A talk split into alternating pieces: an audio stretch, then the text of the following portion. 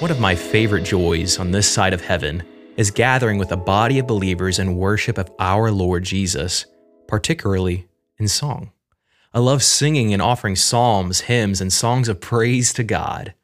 As a musician and audio engineer, it is a wonder to think about the acoustical energy that moves through a room of singers.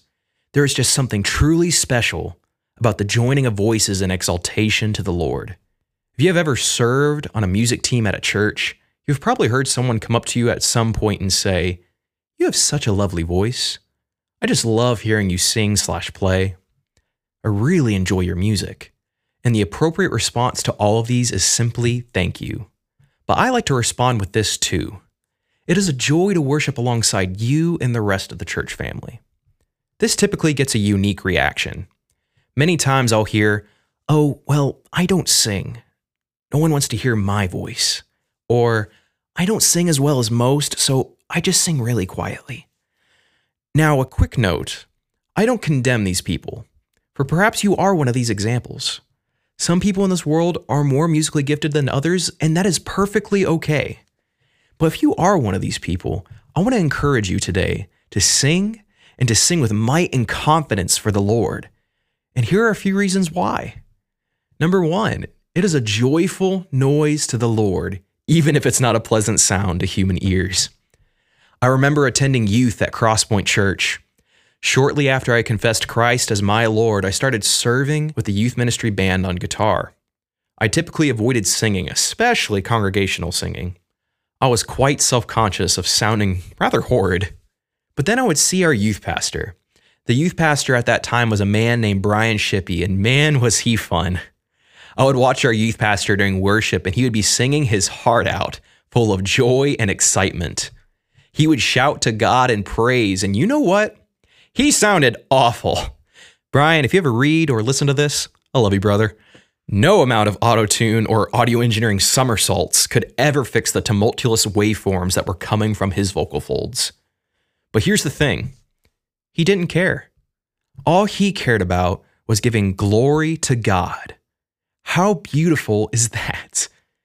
It was that devotion to singing, nevertheless, that encouraged myself and many others in the youth to sing to God, no matter what others may think. Psalm 98, verses 4 through 6 Make a joyful noise to the Lord, all the earth. Break forth into joyous song and sing praises. Sing praises to the Lord with lyre, with the lyre and the sound of melody with trumpets and the sound of the horn, make joyful noise. Make a joyful noise before the King, the Lord. Number two, your voice is a gift from God. Yes, that's right. Your voice is a gift from God. Yes, even you, who may only be able to sing while in the shower. He made you in His image.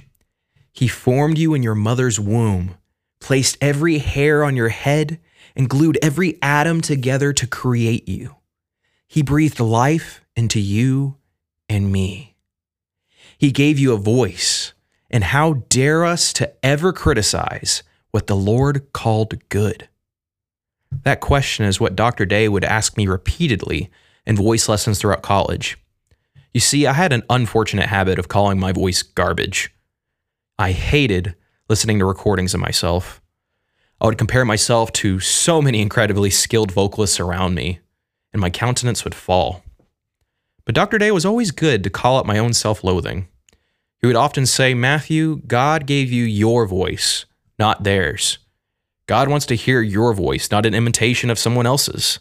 So why on earth would you look down upon what the Lord gave you? Why on earth would you try to hide what God has given you?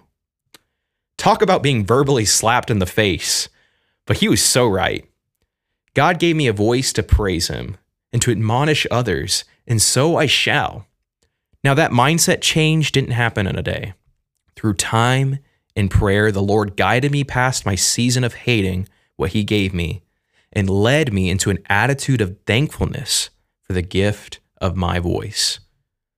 Psalm 149, verses 1 through 4 Praise the Lord. Sing to the Lord a new song, his praise in the assembly of the godly.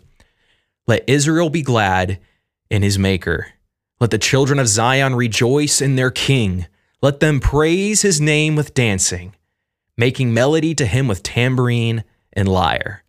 For the Lord takes pleasure in his people. He adorns the humble with salvation. And number three, we were commanded to sing. In the ESV translation of the Bible, the word sing is used 115 times.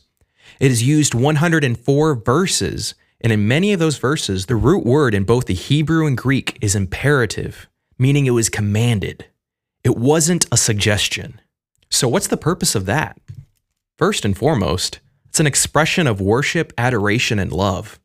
I have witnessed far too many spouses, both in film and reality, serenading one another, sometimes in a very obnoxious manner, to think anything different.